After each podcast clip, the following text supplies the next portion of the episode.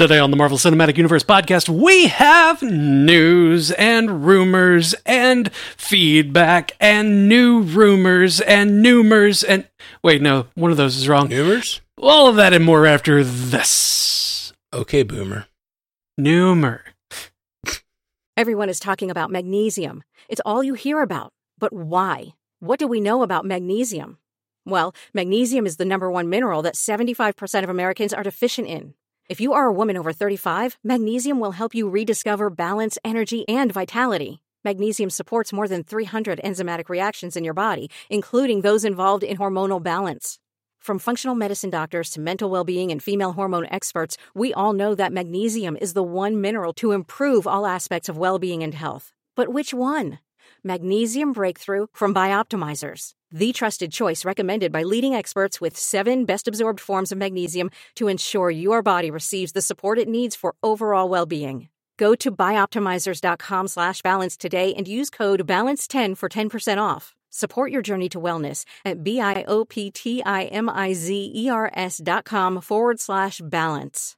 Magnesium Breakthrough from Bioptimizers, your foundation to optimal health and vitality.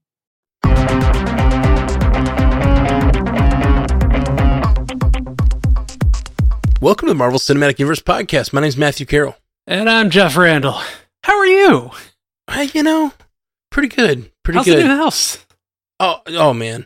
I flooded not long ago, right? It did. Are you recovered? Not the whole house, just the bar, which I have discussed here on the podcast before. It has a bar downstairs. And I don't mean one plank of wood where you can drink alcohol. I mean a full bar, and it's so much fun. But the bar flooded. And we had, I bailed it out very quickly and got it dehumidified, and it's all good. So everything's been good since then. Good. But yeah, the house is great. Just, new first time home ownership, learning a lot and spending a lot more money than expected and all that good stuff. This is the way. This is the way. That's home ownership. Yeah. Speaking of this being the way, this is the news that we have this week. That was a good segue. Thank you. I want to be really excited because I feel like this is confirmation. Okay. And we've talked about all the Fantastic Four castings on this show, but particularly over on Multiverse News, we have been we've been covering all the rumors and all the little things. You guys have been tearing it apart. We've been going through all these different versions of the Fantastic Four cast that they've been sort of half rumored and announced, and not announced, but all these different rumors and different leaks that they're trying for this person and didn't get them. Anyway, this week, according to SAG-AFTRA, it has not been announced still, but according to SAG-AFTRA, Pedro Pascal is scheduled to start work on Fantastic Four soon. Cool. And even further confirmation, that's already that's some official paperwork being moved around that he's doing this job. Then Matt Shakman, the director of Fantastic Four, shared the article on his Instagram, a picture, a fan art of Pedro as Reed Richards, and it was the article saying Pedro Pascal, according to SAG-AFTRA, Pedro Pascal has been cast as Reed Richards. So that seemed to confirm it. Yeah, that's pretty solid. His Instagram, Matt Shakman, the director of Fantastic Four, was deleted. Not the post, the whole Instagram account. The entirety of the Instagram. Oh my God, Marvel got to him. Is he okay? Exactly. Is he still alive? Exactly.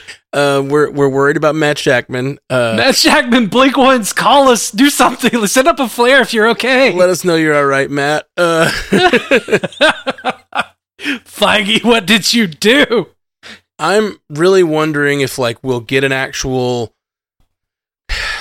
we need a confirmation soon of it. We need an actual announcement, but not just of him, but if he's secured, all these other players that are rumored hopefully will be confirmed soon, and it won't just continue to leak out like this, Yeah. Because I want that good old Marvel hype train back. I feel like they haven't really been they just haven't been protecting the hype train like they used to. Well, there's also that, they haven't done another thing to like get the hype train rolling. Like at Comic-Con, at SDCC, when they like took over the hall and like brought out all the actors and they were like, this is your cast of Avengers. This is everybody. They've been trying to like separate all these cons into different companies. Like Disney has their own now, and Paramount has everybody. I don't know if Paramount. I'm just saying words. Different companies are starting to have their own like events, and Marvel had some success with that early on with the El Capitan Theater a few years ago. It just seems like they are a little lax in their promotion department, like than they used to be. And I think they should go back. I think that like Comic-Con should reemerge as a force. If not Comic-Con, something like it, which there is nothing like it. But I think you got to go where the fans are. You can't just keep asking the fans to go where you are. You know what I mean? Right. Yeah. Like, well, I feel like it's also like it's partially Disney's fault because Disney is going to say, Star Wars, Marvel, all of these other things that we own, you all have to be at D23, and that's where we can do announcements and fun stuff and con things. But like, there are going to be more people to get excited at SDCC. Yeah. Or something like, hell, they could give it to us and we could take that news to Dragon Con. Yeah, for sure. We'll happily run your Marvel panel at Dragon Con. I really just think that it's short-sighted. I think it's like trying to cash in on the fans instead of like just going where the fans are. And I'm sure it's not as simple as that. I'm sure there's like politics about how Comic-Con treats the different shows and having more control over their environment and having more, the ability to like they have to decide on Hall H, what if Marvel's not the headliner anymore? I'm sure there's like offense that happens if like, oh, this year DC's headlining instead of you. And it's like, oh no, like they have to be a part of the marketplace of ideas that is like the wider world of, fandom. And it's like, they'd rather sequester themselves off and do their own thing. Like I get the temptation of that, but I think they just need to be where the fans are and like, start serving the fans again in that way. And I think that's the important thing is that it's for the fans. Like these things that they're making go nowhere without the fans. So like your best bet is to take a message to the place where the fans are and say, we are bringing this gift to you. Here's like, here's a preview of some sort. Here's the thing. Here's a little tidbit for you. Here's a nugget. It's a gift. You're welcome. But instead, it seems like they're like, no, if you want to find out anything, you have to pay us for it. Mm-hmm. Like, it's going to be good because we've got years of pedigree behind us. Mm-hmm. No, that the general consumer is not going to give a shit about that. They're going to be like, what's going to be good about this movie? Like, what are you doing good about this movie? Yeah. Like we all want to see Marvel stuff, but we all have other fandoms too. And so if your family or you have to make a decision about which con to go to, and you have to pick, even if Marvel's your favorite fandom, you have to pick just going to D23 or, going to Comic-Con and seeing panels about, Lord of the Rings, Star Trek, independent comics. Yeah. Like, exactly. The Boys, exactly. Like, there's so much at SDCC that is outside of and maybe inspired by, but like definitely not necessarily in competition with Marvel. Mm-hmm. Well, and exactly. Like I think about all the shows that have kind of sprung up from more independent comics, like The Boys or like Kick-Ass or Invincible and like The Walking Dead. Yeah, The Walking Dead. Marvel's not doing that. You know what I mean? Like, sure, some of their comics are like, sometimes they try to do like pretty indie things and like violent things and like darker tones and ask bigger questions in comics. But honestly, and I hope they do with Daredevil and like the Spotlight stuff, but like most of the Marvel stuff is staying family friendly and like a little bit more broad, a little less niche, like just live where you live. Like, I want them to do cool things like that in the MCU, but there's this interesting thing with like The Boys and Invincible where like once you cross that Rubicon in your universe, or Watchmen for that matter, once you kind of cross that threshold of you're almost commenting on superheroes too much, like it seems like the house sort of falls apart. Yeah. It's really hard to be in The Boys universe and root for a superhero. You know what I mean? Yeah. Especially with how reckless they all are. Like, how have they not been stopped years ago? Yeah, exactly. And so I really think there's a balance that has to be struck here. You know, give me more adult stories. I'd love that. But like, I just don't think they're ever going to go full on into something like The Boys, because it would kind of ruin the Marvel brand. You know what I mean? Like, because once you're questioning the whole idea of people having superpowers, like, should you be allowed to have superpowers? Then the whole thing just kind of goes, well, it's hard to watch anybody and root for them anymore, you know?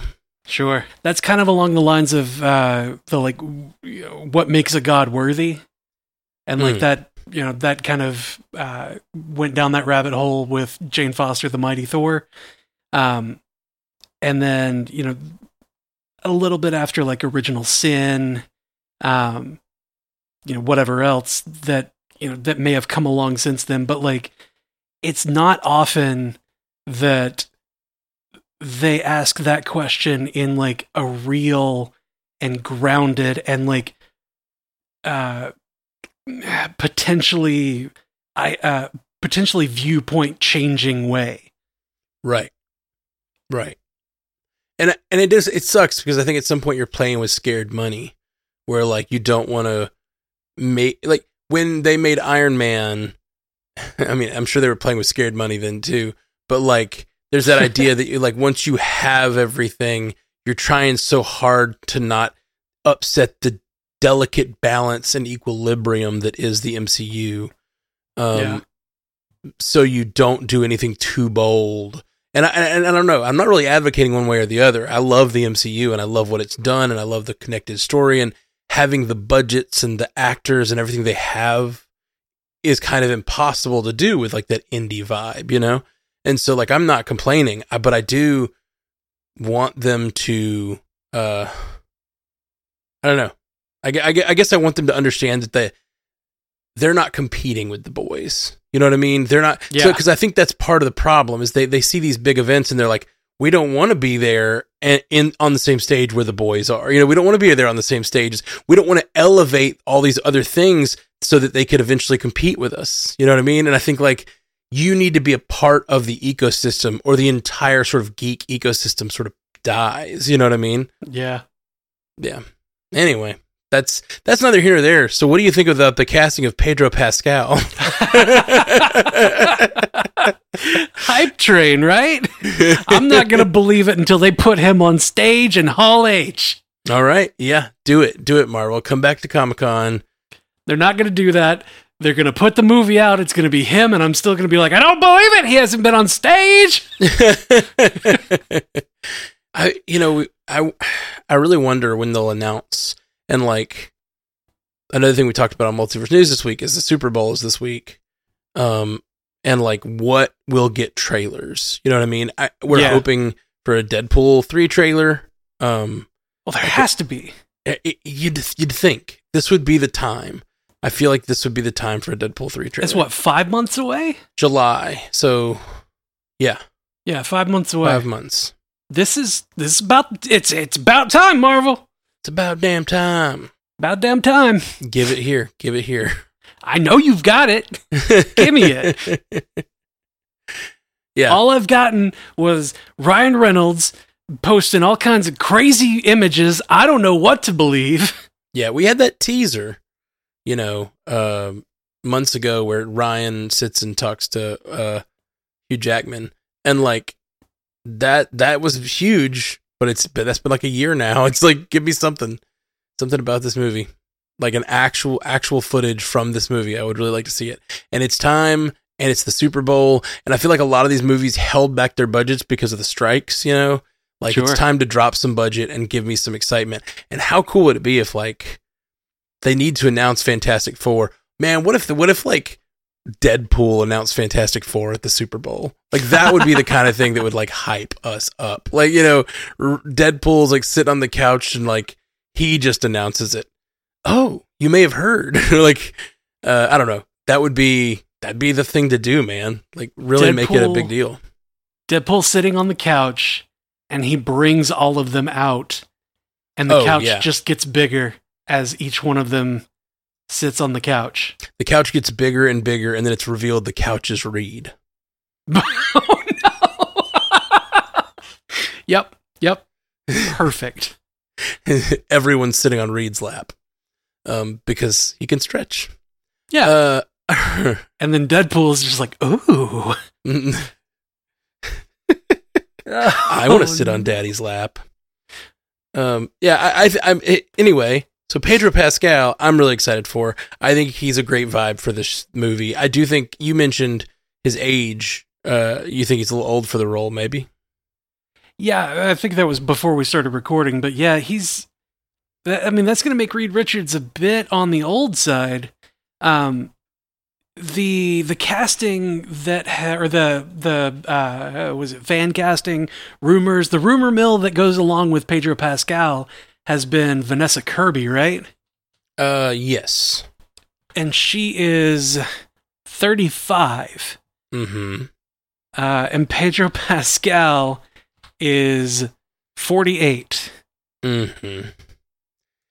I always got the vibe there was, like, an age difference between them, and that's not... I mean, yeah, 35 and 48, it's a little weird for sure, but, like, no judgment, you know, that's both like full on consenting adult territory. Yeah. That's full on consenting adult territory. Sure. That's fine. I honestly, I thought Pedro Pascal was older than that. See, I guess I didn't. I guess I, and off, honestly, often, like, in Hollywood, they just play those roles. Like, men get cast older than the ladies, and it's just, it sucks, but it is the case. Vanessa Kirby looks much younger than 35, if I'm being honest. Mm. So, like, I was thinking it was going to be a much broader gap. Like, I thought he was older than he is, and I thought that she was younger than she is. So, like, you know, I was like, ugh, 20-year gap, gross. That's problematic. Their gap is old enough to drink. Ooh. It excites me because Pedro has something that we got out of Robert Downey Jr., who carried the franchise for so long, which is like, he's got really charisma, great pathos. Like, you really feel what he's feeling, and also really good humor. Like, I keep pointing out, but, like, the unbearable weight of massive talent that he was in with Nicolas Cage. Like, he is silly in that movie. And I still need to see that one. Oh, it's good. It's goofy. It's a goofy movie. And so, like, getting to see another actor who hopefully can handle kind of both of those tones, because Stark could be, like, really serious, really, like, menacing at times, but always quipping, always funny. And I feel like we don't have anybody else that is carrying that load. And it's a big load to carry. I don't even know if Pedro Pascal has a full Robert Downey Jr. mode in him. Yeah. And, like, the issue along with that is that manner that RDJ had with Stark is Tony Stark. Like, that's is the embodiment that is Tony Stark. Reed Richards is a lot more self-serious, maybe? Very. Yeah. Well, maybe the thing that can carry this, because I do think, it's Marvel's first family. I think they're going to be a big part of the phases coming forward. Maybe it's that it's not necessarily Pedro. Maybe Pedro's very self-serious, but then you've got the people around him, like Ben Grimm and Johnny Storm and Sue Storm, like they could carry that levity, you know? Well, yeah, he's already shown that he can be that straight man in the room full of clowns with Mandalorian. Yes. You know, like yes, everything he did was so self-serious. And everything going on around him was just like silly because, you know, little baby Grogu's just like, give me that ball. Let me eat that egg. And he's just like, no, stop it. No.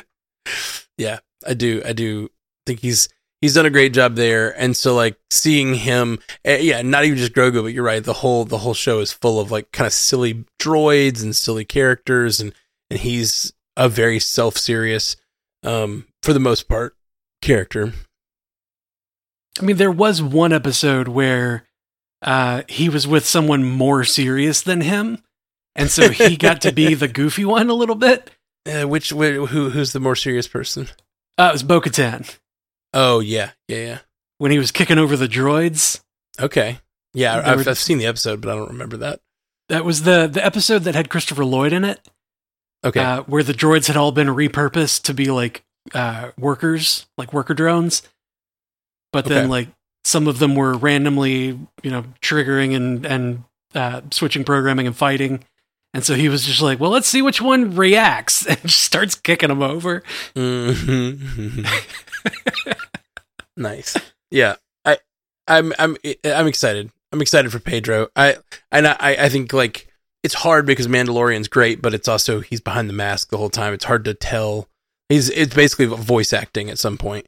Sure. And it's great, but him on Last of Us is the thing that like keeps making me think he's going to be great. Oh man, you don't want to point to Golden Compass. I never saw Golden Compass. Golden Circle, sorry, Kingsman. Golden Circle. Who did he play in that? I don't remember it. The Lasso dude. Okay. I actually haven't seen Golden Circle. Okay. I haven't either. I've seen the trailer and saw him doing that and was like, oh, this is nuts. This is going to be a nutso movie. I think I have seen Golden Circle and it didn't like stick with me at all. I think I watched Golden Circle and Kingsman right back to back, and like I don't remember the middle one there. I feel maybe I didn't watch it cuz I'm really like completely spacing on how that I feel like the novelty was kind of lost. Yeah, it's interesting. Cuz Kingsman, the first one was like, wow, what a bizarro concept. I love it. And then like, how do you top that? Yeah.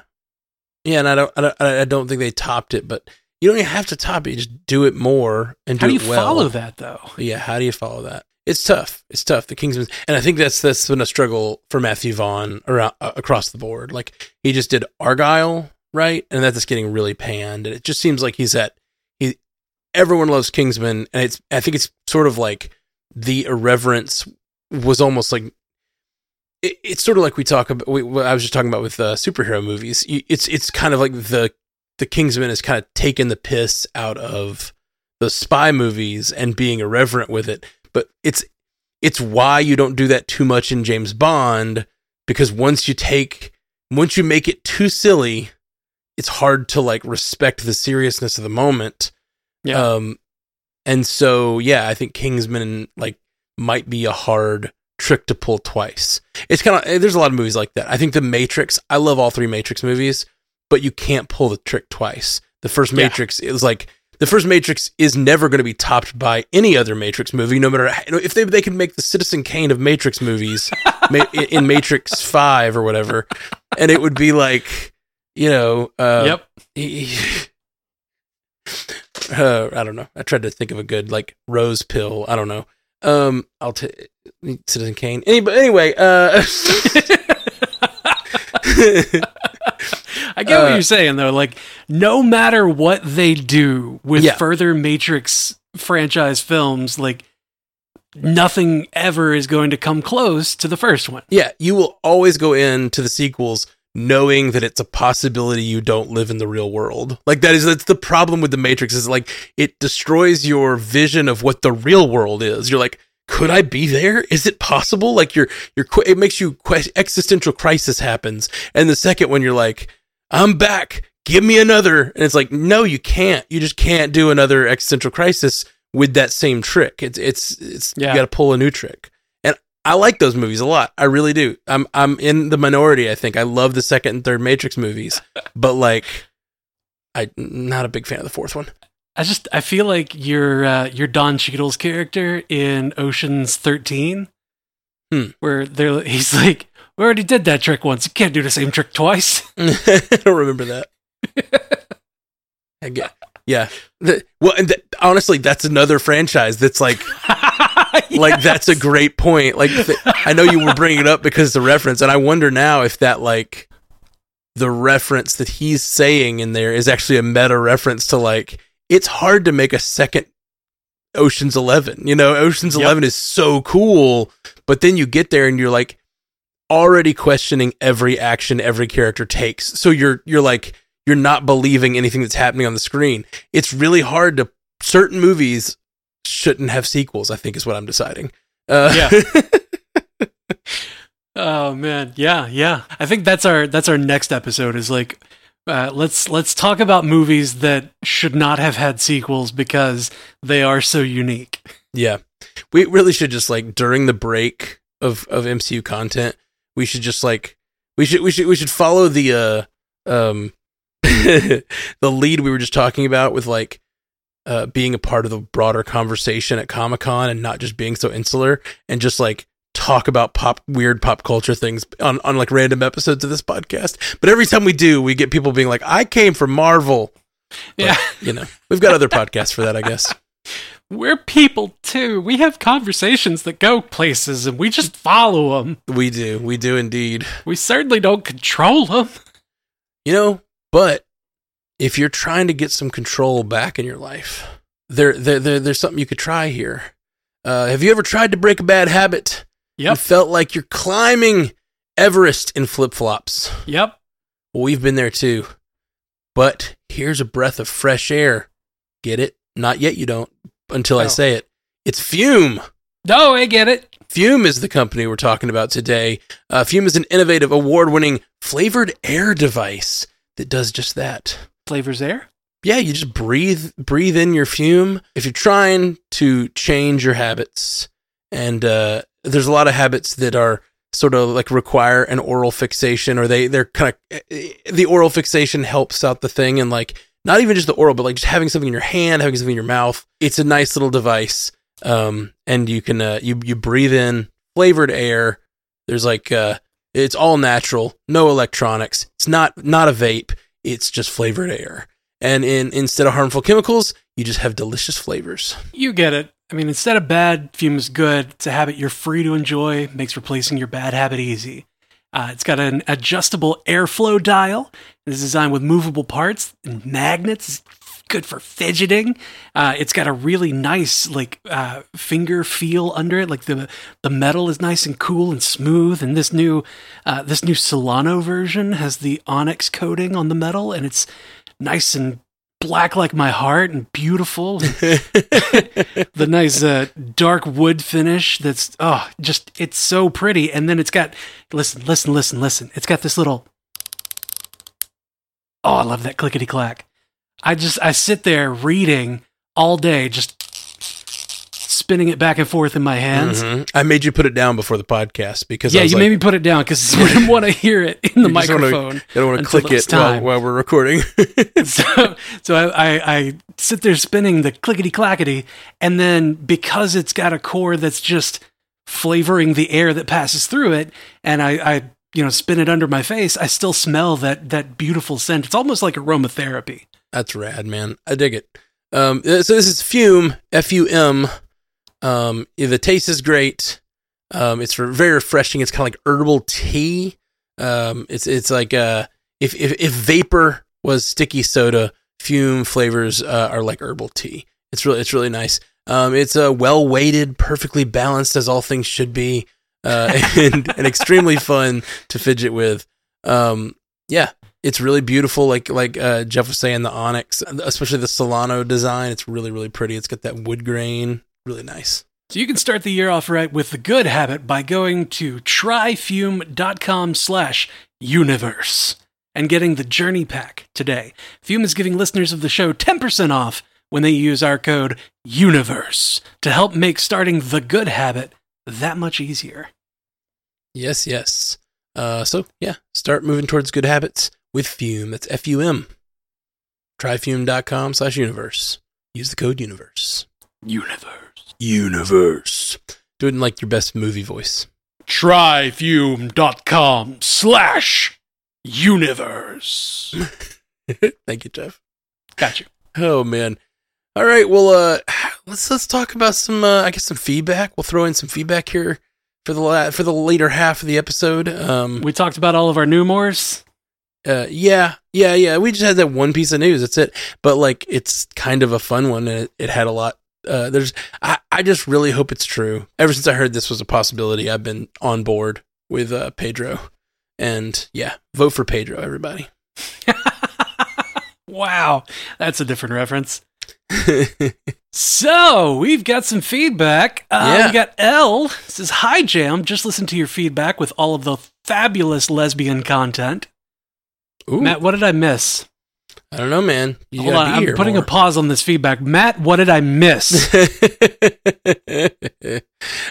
it was we had a number of emails that just happened to talk about possible sort of lesbian action in the MCU. Sorry, that sounds. They were talking about LGBTQ representation with Valkyrie, the possibility of Valkyrie and Carol. I forget what the other one was. Oh, I remember. We were talking about making a Hitman romantic comedy. Sure. We were talking about what genres, and we said Hitman romantic comedy, and someone wrote in they wanted a Hitman romantic comedy with Yelena and Kate Bishop. And like them two, like Hitman road movie with those two. I think as a romantic couple. I like that. Yeah, it's good. I like that idea. Okay. So it's not that you guys were making adult content on previous episodes that I have to apologize for to people, right? No. Just talking about lesbian representation in these movies. Okay. And it just happened. It was really funny. Like we did I read a bunch of feedback and organized the feedback and didn't really organize the order of the feedback. I just kind of threw it in the pot, and we ended up having 3 emails, one after the other, that was that happened to be the lesbian content emails. It was just well, this episode took a turn. Yeah, they naturally group themselves together. You know, they find each other, right? They find each other. All right. Elle says, just listen to your feedback with all of the fabulous lesbian content. I don't think I've ever felt as connected to the MCU as when I saw the Valkyrie and Carol on screen with all the vibes. And I need so much more. There are so many straight cis people dominating the MCU, and it is time for Disney to step up or it's going to fall even further behind, especially for young audiences. I know a lot of friends that don't watch MCU content that would watch anything with a strong queer, trans, and or non-binary story in a heartbeat. Representation itself is a reason to watch. Anyways, listening reminded me of my own queer MCU story. A few years ago in college, I had just started to accept myself as a lesbian, which was all around the time that Black Widow dropped. One night, I was hanging out with some new friends, including a girl I really liked. When walking home with the girl, I found out that she was also a big MCU fan. So I played my big move and outed myself to this girl by talking about how hot Florence Pugh is in as gay of a way as possible. She immediately jumped in, and we were just talking back and forth about the fabulous queer-coded women in the MCU. And this was the first time in my life I ever outed myself casually, and the first time I flirted with a girl, if that's what you call this. Cut to a few weeks later, and she was my first kiss. No. Smiley face emoji. Love you 3000, L. It's wonderful. L, that is beautiful. That kind of casual ability to discuss your sexuality it's really, really powerful. And the first friend I ever had that told me they were gay. I don't think I've ever told this on the podcast because whatever, but the first friend I ever had that told me they were gay, we were in the car and we were all really close friends.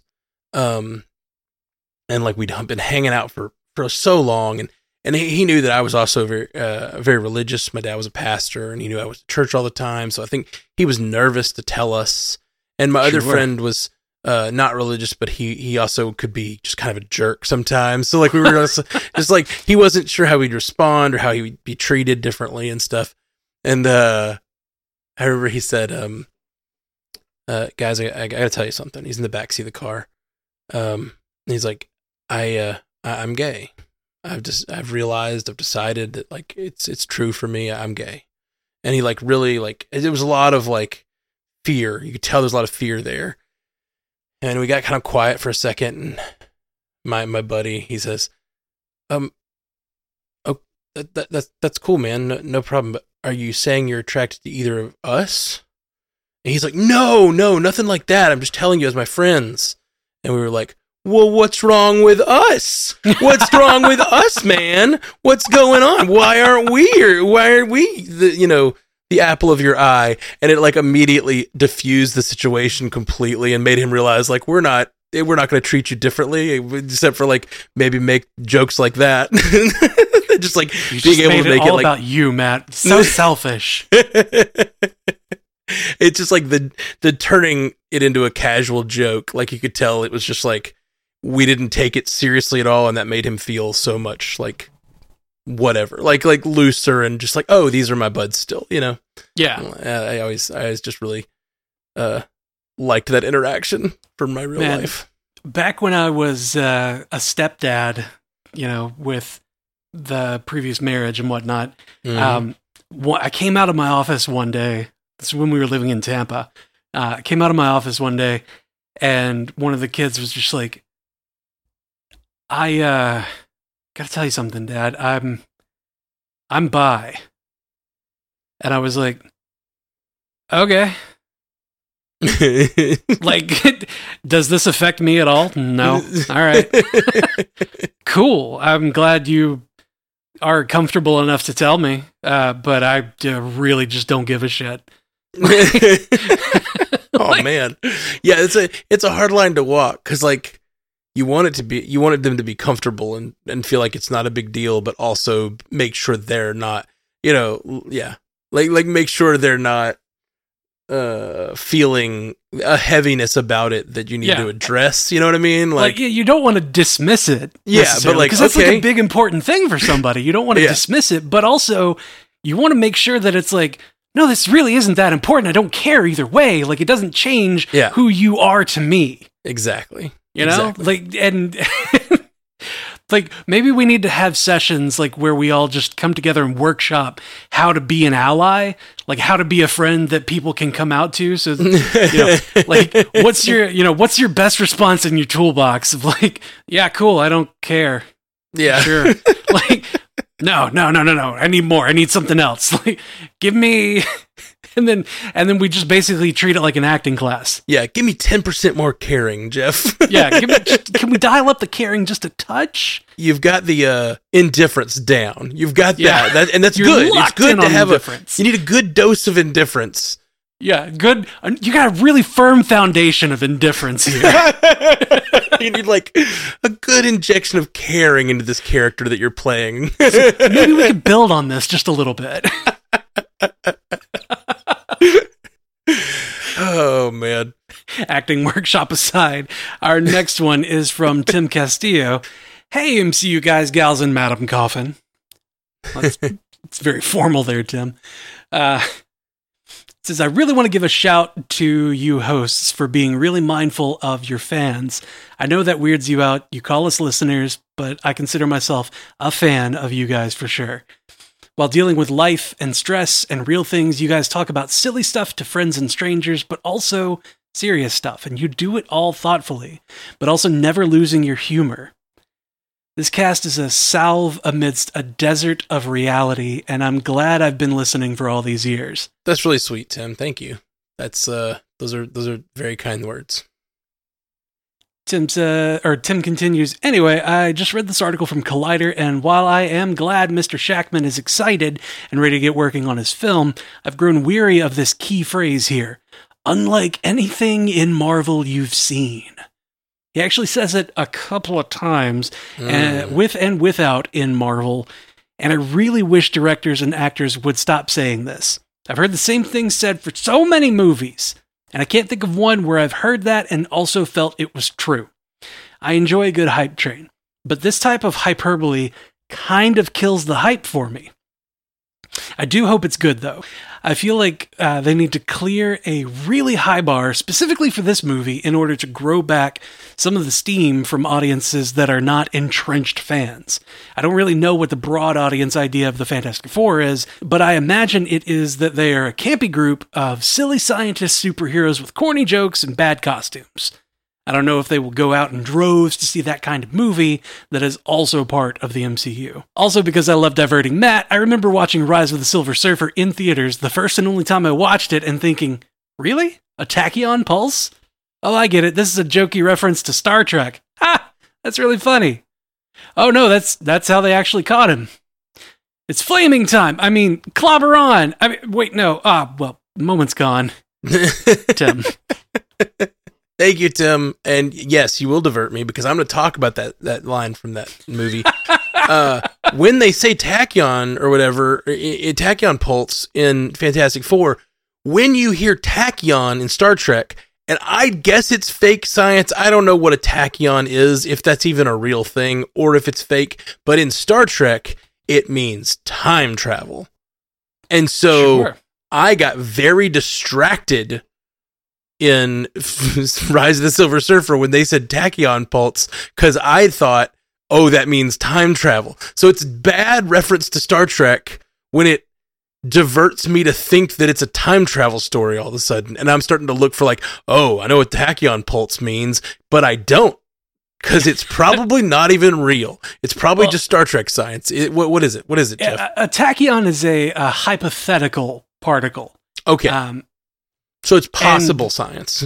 Yeah. It's like, it might exist, but the big thing about tachyons is that they are particles that always travel faster than the speed of light. Oh. So as far as like theory of relativity and you know, how we understand light and time to work, it is kind of time travel. Right. Related. Ish. Yeah.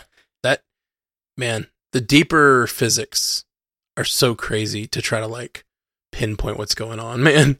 Because I feel like I have a pretty good view of the world until I really start looking at like the theory of relativity. Makes no sense to me. Like it's very difficult. And when you start talking about like the shift of space and like the expansion of the universe and like how even though the universe is moving somehow and expanding, somehow the speed of light is a constant. Mm-hmm. Like it's a weird, like when I actually dig into that science, I'm always just like weirded out by it. I mean, it's that particle versus wave versus like the double slit experiment. Have you seen that thing? No. It's this mind blowing thing, man. I cannot describe it well here. I wouldn't do a good job, but it basically just sort of like makes you feel like the multiverse is real, because it's something like you have two slits, and then when you shoot light through those two slits, it creates like dots on the other side. But if you observe it, I can't do it. I can't do it. Someone else would have to come on here and explain. Look up the double slit experiment and what it means. It shows, basically it's the thing that proves that light moves as both a particle and a wave. And it unlocks all kinds of questions that we don't know the answer to, and it just feels like magic. And it has something to do with observation too, where like when you observe the thing, it changes the thing. Like I don't remember the experiment well enough to like discuss it, so I'll stop there. But like because I'm going to say things that just aren't right. I probably already have, but I've tried to stay on the stuff that I kind of remember. But yeah, tachyons. Right. See, you definitely diverted me. Thanks, Tim.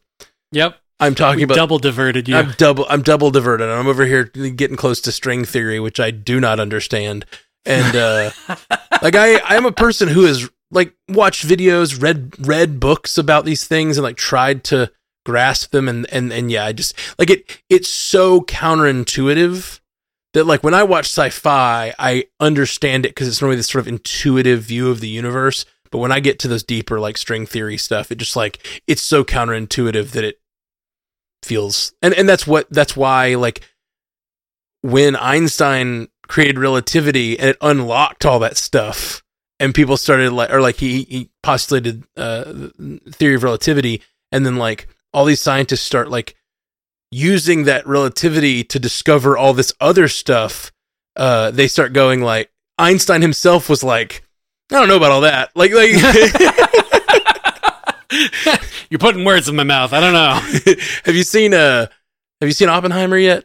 Not yet. It's really interesting. There's a whole scene where, like, Oppenheimer goes to talk to Einstein, and there's a lot of conversation about how, like, he doesn't like this new whippersnapper Oppenheimer because he's taken his, like, theories and he's gone further with them, and he was right.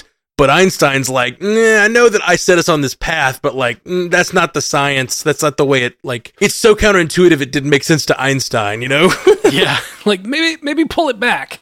Maybe don't go that far with it. Yeah, I don't know. Anyway, I'm just talking out my butt. I don't really understand this stuff well enough. But I have buddies who do, and I sometimes on long drives will have them explain it to me again. It's like my version of a bedtime story. I'm like, tell me the story again about how the double slit experiment. I've got a couple bandmates who are, like, real geeky science nerds, and they love to, like, go into that stuff, and I'm like, and I start just, like, asking questions, like, how can that be if, like, the planets move this way? How can it be, man? And he's like, I don't know, man, quantum level, things happen differently, and it just, yeah. Yeah, that's why Quantum Mania just works, because quantum level just works.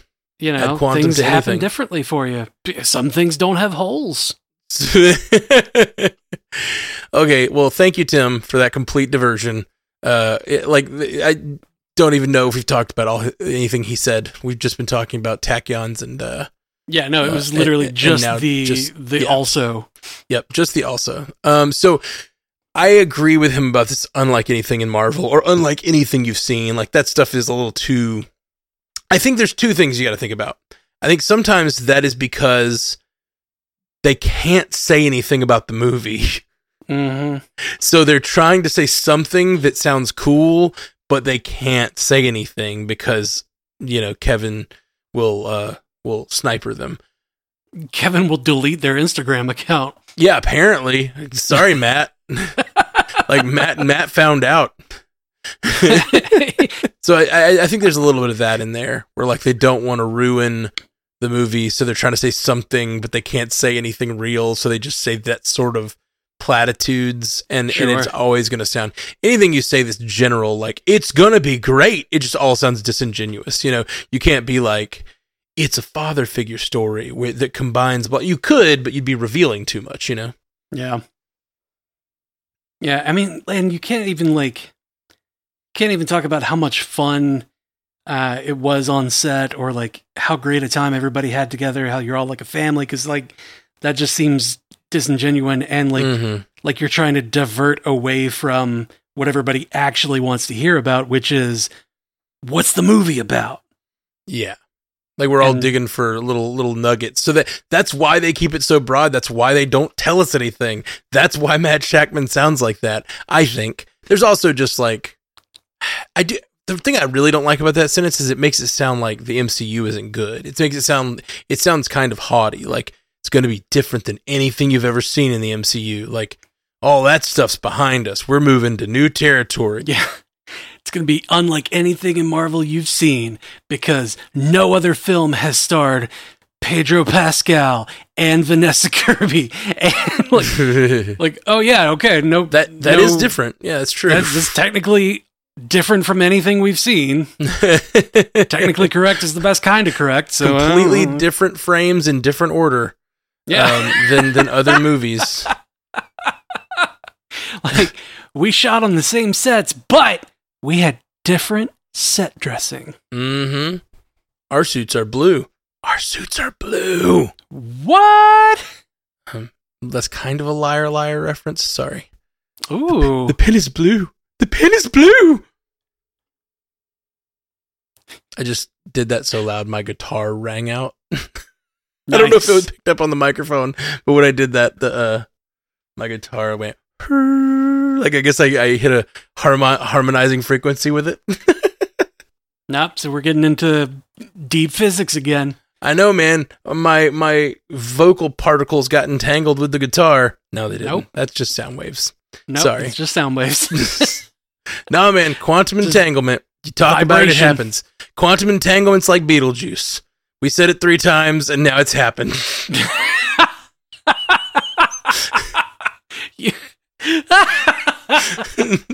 You've entangled at a quantum level with your guitar.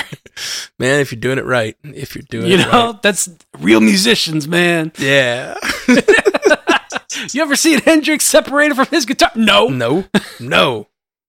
Yeah. Oh, man. Oh, funny. Kelly McKim says, "Hey, Pandas, I was listening to the recent podcast. Man, all the discussion of X-Men has gotten me so pumped for the potential of future projects. While I love all things Marvel, the X-Men is by far my most favorite. I was wondering if you could get your dream cast of characters and the actors to play them, who would be on your dream X-Men team? I would love to hear your thoughts. Personally, Gambit is my all-time favorite, and I think that Norman Reedus would be an awesome casting choice for him. Love you 3000, Kelly." Norman Reedus as Gambit is pretty good. Again, like we've talked about different castings for Gambit lately, and like I don't know about the age they are going to want for Gambit, and Norman Reedus is getting on up there now, but like a younger Norman Reedus, especially like around the Boondock Saints era, like that would have been a really when he was that Gambit. Young. Yeah. But I don't know. Great. That would have been really good. But we, you know, he was such a smaller time actor, and I do think his Daryl Dixon like would inform the Gambit of it all. Like that's probably where I don't know if that's where Kelly knows him most from, but I do see that as like a strong Gambit vibes. Sure. Yeah, I can see that. I can see that. We talked a couple weeks ago about Cyclops as Ryan Gosling, and I really like that. I really think he could do something fun with it. I don't know. I have this personal thing against Cyclops because I just don't like the character. He's just a douche. Yeah. And like after watching Barbie, I'm pretty sure that Gosling could absolutely pull off douche. Exactly. But exactly like that. But douche, but still having like he could go over the top douche and still have heart. Like that's how, and that you kind of need that with Cyclops. You need to be over the top douche, but still have heart. And so when we met, somebody brought that up, and I was like, he would look great with the glasses on. He'd look really good. He's got the jaw for it. Like I kind of think him for Cyclops would be awesome. I think though, Gosling has more of the like he has the more of the look for Warren Worthington III, in my opinion. Who is Warren Worthington III? Okay. Ryan Gosling with some big feathery wings behind him. Yeah, he would look really good. He would look great. Yeah, him as Angel's a really good call. Like, he's got that look. Yeah. Man, I've been watching a bunch of not American things here lately. Uh-huh. So I'm like, I was watching this the show on Netflix. You have to watch it. You have to watch it, Matt. It is so good. Okay. It's called Bloodhounds. It's Korean, and it's amazing. Cool. Pair of guys that are boxers get like oddly mixed up in the world of loan sharks, circa 2020, like when COVID was at its height. Mm-hmm. And people like small businesses were struggling. People were struggling. You know, they still had to pay rent. So a lot of them were taking out small loans or personal loans with loan sharks, and you know, predatory lending was happening. So like they get mixed up in that world, and it's such a good series, man. It's stellar. But, I'm thinking of like those two guys. I'm like, I kind of want them for roles, but like where would they go? Well, pretty sure the guy who played Wu Jin would be a great Bobby Drake, but I don't know. I don't know if that would be okay for American audiences. I mean, the X-Men is not it's not the whitest team in comic books, but sure, like it could still use some diversification. Oh, it could, absolutely. But that's the thing, though. Like, the X-Men have a lot of people from various cultures that come together. They do. They're not necessarily the most popular X-Men characters, unfortunately. Mm, right. Well, I feel like this question might be, like, we should make this, like, a full episode, especially but since we don't have the castings of these things yet. Like, I think this could be a really fun, like, us actually sit and think about it, think about all the things. Like, I don't know, I find myself, like, I'm watching all these, like, Oscar movies for Bingers Assemble right now, and it's like I'm actually getting exposed to a lot of actors and actresses that I didn't know before, you know, and like it's a fun time. And I've been watching a lot, like, because we're in this sort of drought of content and we're not on the grind of making reaction episodes and feedback episodes and then trailer episodes and stuff. I've been watching I just watched all of Beef. That was awesome, and I would love to see Steven Yeun in the MCU, but he just bailed. Yeah. I'm really kind of bummed about that. I don't know if we've talked about that on this show. It's hard to remember. But Steven Yeun was apparently cast as Sentry. Robert Reynolds. Yeah, in Thunderbolts, right? No. Yeah, Thunderbolts. Thunderbolts, okay. Sorry, I was getting mixed up with Captain America, Brave New World. In Thunderbolts, but he has left. I think we did talk about it, because we talked a couple episodes ago about the person they replaced him with, which I'm Lewis Pullman. Yeah, Bill Pullman's son. I didn't think I was going to remember it, but it was a good pull, man. Oh, you. Okay, so this is our homework, right? Yeah, I think this we should definitely do. We've been talking about doing the homework assignment. Yeah, we've been talking about doing an episode of like how could they bring. We've got a commissioned episode, or no, not a commissioned episode. It's one of our listeners that won the contest. Won the raffle one month to be on the show. We're going to have her on. Yeah, one of our patrons who won the raffle that month. The prize was to be on the show, and she wanted to do an episode about like different ideas of how to bring the X-Men in.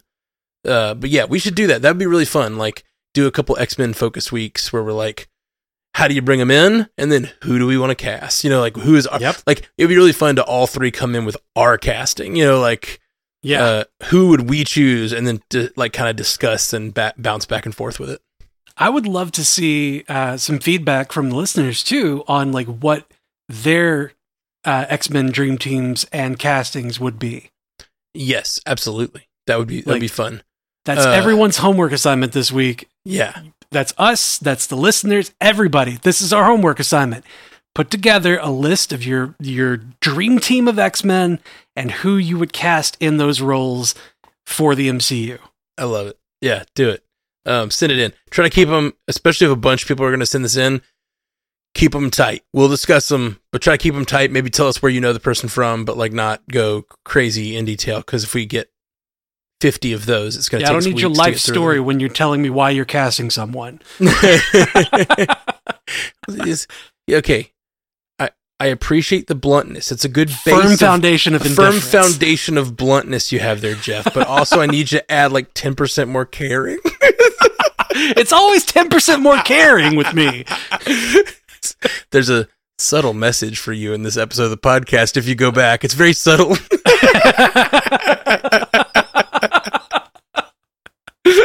I'm supposed to care more. Oh man, this is a fun episode. I'm sorry, Kelly, that we didn't come up with more right off the spot, but I do think it would be better if we do an episode on it. We've been looking for commissions. We've got a couple in the docket, but I think like that would be a really fun episode we could do in a couple weeks. And we could do like you can vote for your favorite of the three of our answers, but you can't vote for your own. That way we get like different voting. You know what I mean? Like if we can see what team we actually come up with together. Yeah, that sounds fun. Let's do that. I like it. I love coming up with games for the show. You know I love it. All right, guys. Well, we'll be back real soon. You got anything to tell the people about, Jeff? You guys got any Legends and Libations coming soon or anything? We do. We have Legends and Libations coming up on the 17th of February. That is next week, Saturday. And we will be talking about the origins of Valentine's Day. And I think I'm going to sprinkle in some Lunar New Year stuff as well. Cool. Well, if you don't know, they do Legends Libations. It's where Jeff and Ashley get together and drink a lot. And after they take their Z-biotics, of course. They drink a lot and they talk about different legends and and folklore and such. So you should definitely check it out. But the interesting thing is they don't make a podcast of it, so it's just live. So you got to come to the live. Yeah, drunken shenanigans should never be saved. Yeah, they're like, we don't need this to be forever content. This is just for today. So that's on February 17th. What time? 4 p.m. Pacific, 7 p.m. Eastern. Cool. 6 p.m. Central for you. Yeah. Well, try to check that out, guys. February 17th on our twitch.tv/strandedpandatv. It's a lot of fun. And we'll be back soon. With lots of things. If there's a big thing on the Super Bowl, we might have to hop on and do a quick episode. But I'm really hoping for some cool, like, we've had so long of a drought of news because of the strikes that it feels like some of the content is going to like throw some money at the Super Bowl, and we're going to get some interesting things out of that. Yeah, I'm a little bit worried about the strikes and you know, the Hollywood culture. Yeah, some friends that I know out here, you know, they're struggling for work right now, just, you know, desperate for anything because, you know, they're props masters and studios still aren't picking stuff up after the strikes, and there's like a rumor going around in their guild and, you know, among their circles that like studios are trying to starve them out now, so that they don't go on strike later when their contracts come up for re-upping or renewal or whatever. Man, I hope that's not the case. That's terrible. Yeah, that would be really shitty if that's the case. Yeah. So like that, you know, that kind of makes me worried about future productions of, you know, any and everything. Yeah, and the it's just it's a crazy time, man. There's just a big reshuffling with all the like labor versus management versus you know, where's that power going to reside, and the power that sort of COVID put in the hands of labor, will it change things, or will we go back to like status quo where, you know, these workers don't have much protections? Yeah, crazy time. Well, we'll be back soon. On that down note, we'll be back soon. With more episodes. You're good, man. With Marvel Cinematic Universe podcast. Peace. Until next time, true believers. Hey, you just listened to the Marvel Cinematic Universe podcast from Stranded Panda. I really hope you liked it. Let me just say a big thank you to all of our supporters on patreon.com/MCUcast. You are the lifeblood of our little operation here, and a huge thank you to our insanely generous Illuminati tier patrons, Walter Kreisky III, Lieutenant Bongo, and Jazz Viz. You guys are amazing.